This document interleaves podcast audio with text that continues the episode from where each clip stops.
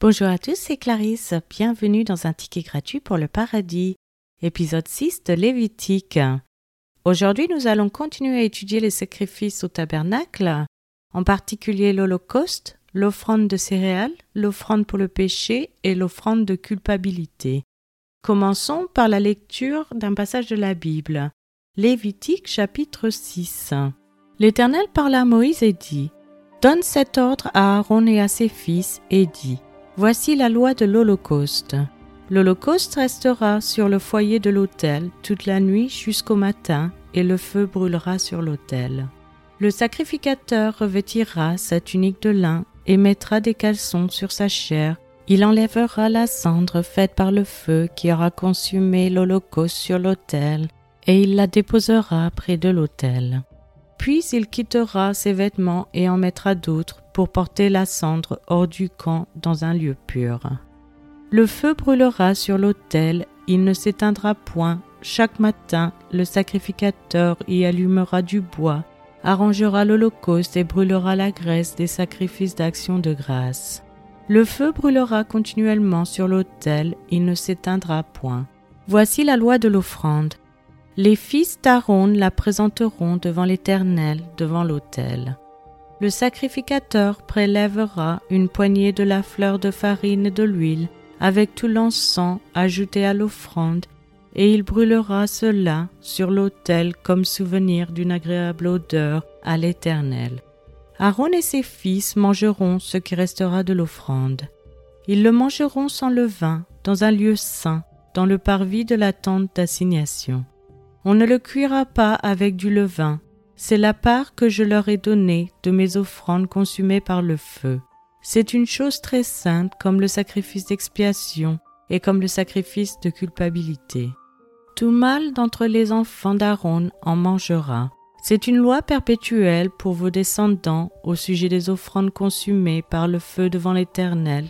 Quiconque y touchera sera sanctifié.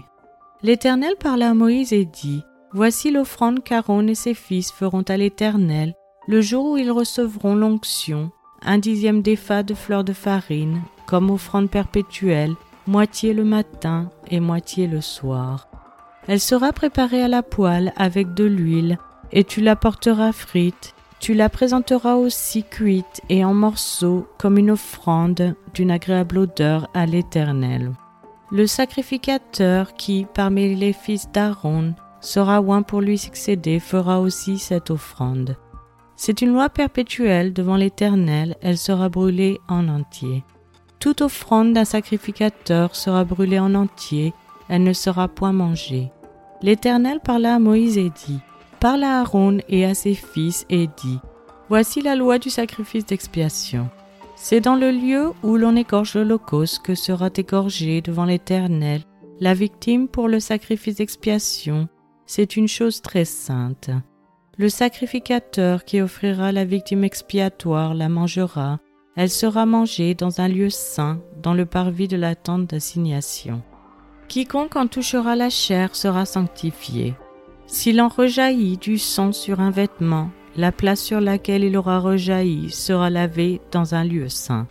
Le vase de terre dans lequel elle aura cuit sera brisé, si c'est dans un vase d'airain qu'elle a cuit, il sera nettoyé et lavé dans l'eau.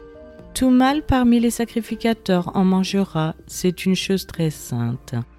Mais on ne mangera aucune victime expiatoire dont on apportera du sang dans la tente d'assignation pour faire l'expiation dans le sanctuaire, elle sera brûlée au feu. C'est maintenant la fin de cet épisode. Je vous remercie à tous d'avoir écouté. Je vous rappelle que la version gratuite de ce podcast concernant uniquement la lecture de la Bible est disponible sur YouTube, acas.com, Casbox et les applications Apple. Vous pouvez aussi vous inscrire sur patreon.com, local, Spotify si vous souhaitez avoir accès à l'étude. Chaque épisode est publié les dimanches matins à 7 h française je vous encourage à laisser un j'aime, à partager avec votre famille et vos amis. Vous pouvez me laisser un commentaire ou une question et je vous répondrai sans hésitation. Je vous souhaite une excellente journée. C'était Clarisse dans un ticket gratuit pour le paradis.